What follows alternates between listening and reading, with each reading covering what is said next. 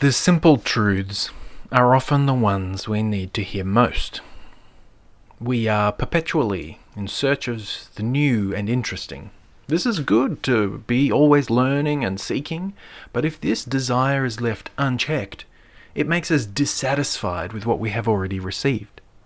I've heard people judging church gatherings on the basis of whether or not they learned something new. There are those who will choose their next church based on how willing the preacher is to pursue theological rabbit trails in his sermons. Yet, this value is not echoed by Scripture. In fact, one of the regular refrains is to remember and to stick to what we already have heard and received. Sure, yes, our infinite God has carved huge deeps into His Word, and those who are perpetually playing in the shallows should start wading out. But please do not undervalue the truths that you have heard a thousand times. It's all the same water of life. It's valuable, and you still need to be reminded. When God gave the regular pattern of celebrating Passover, He told them what to do, when to do it. They were to keep doing it just the same every time.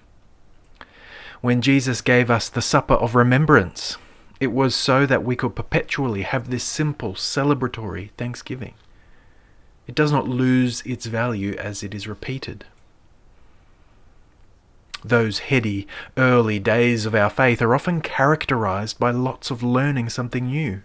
We also have times during our Christian walk where it is as though a light bulb has been switched on and we see things in a whole new light, growing rapidly in understanding and knowledge.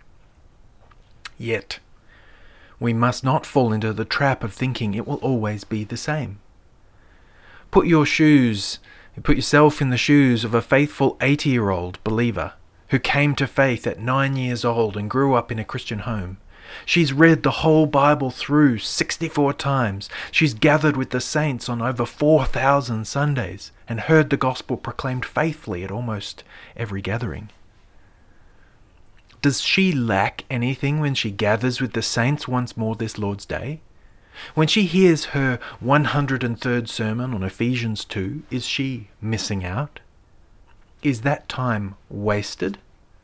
Does the Lord have less for this precious saint on this occasion as opposed to the first ten sermons she heard on this passage?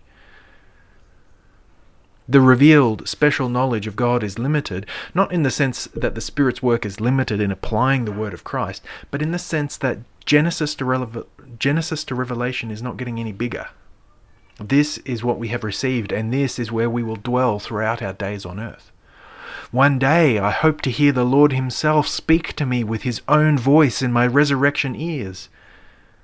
While I wait for that day, it would be the height of arrogance to say, your word has grown stale to me, and I tire of it. Manna from heaven has been placed in your hands, brothers and sisters. You have been given bread in this wilderness. You are sustained by him who redeemed you. I give the benefit of the doubt to those who have opined the lack of new knowledge they get each week. Pretty sure they don't intend to infer that the truth is any less important if it has been heard before. But even if there is the best of intentions behind such comments, let me extend an exhortation. We need to humble ourselves under the Lord and be willing to be taught by Him through His Word perpetually. If I grow tired of His truth, is it more likely that A, there is a problem in my heart, or B, that God hasn't supplied what is good for me? Each evening, after our dinner, our family opens up the scripture to read words that I have read before.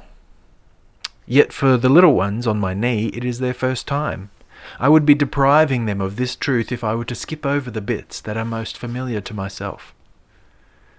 One passage we recently read was Jesus saying, Everyone then who hears these words of mine and does them will be like a wise man who built his house on the rock. And the rain fell, and the floods came, and the winds blew and beat on that house, but it did not fall, because it had been founded on the rock.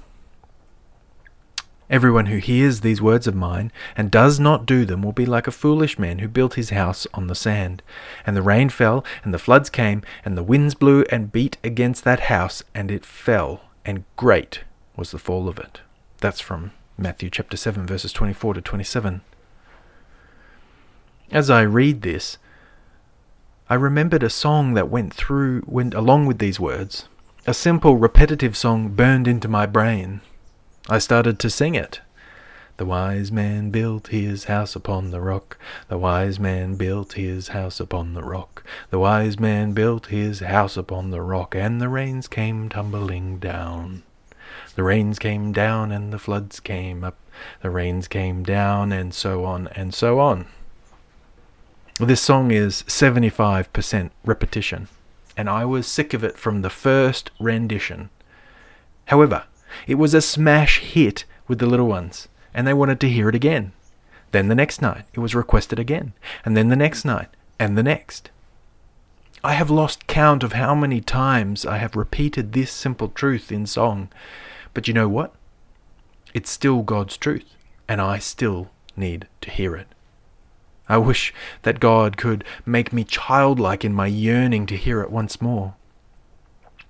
It feels as though sin has scarred cynicism into the fabric of my psyche, and that perhaps I will never truly heed the truths I sing and read and preach. Yet perhaps if I hear it again, and again, and again, it will be as though God's word were engraved on my heart more and more permanently. And I will one day be faithfully able to live it out rightly without blemish. In order to build our life on Christ, a life that can never be moved, we must hear it first. Faith comes by hearing. And when we stop hearing, our faith stops growing. Proverbs chapter 3 verse 3 to 4 says, Let not steadfast love and faithfulness forsake you. Bind them around your neck, write them on the tablet of your heart, so that you will find favor and good success in the sight of God and man. In Jeremiah chapter 31, verse 33, it says, For this is the covenant I will make with the house of Israel after those days, declares the Lord. I will put my law within them, and I will write it on their hearts, and I will be their God, and they shall be my people. And lastly, in Psalm 119, verses 33 to 36, say, Teach me, O Lord, the way of your statutes and I will keep it to the end. Give me understanding that I may keep your law and observe it with my whole heart. Lead me in paths of your commandments, for I delight in it.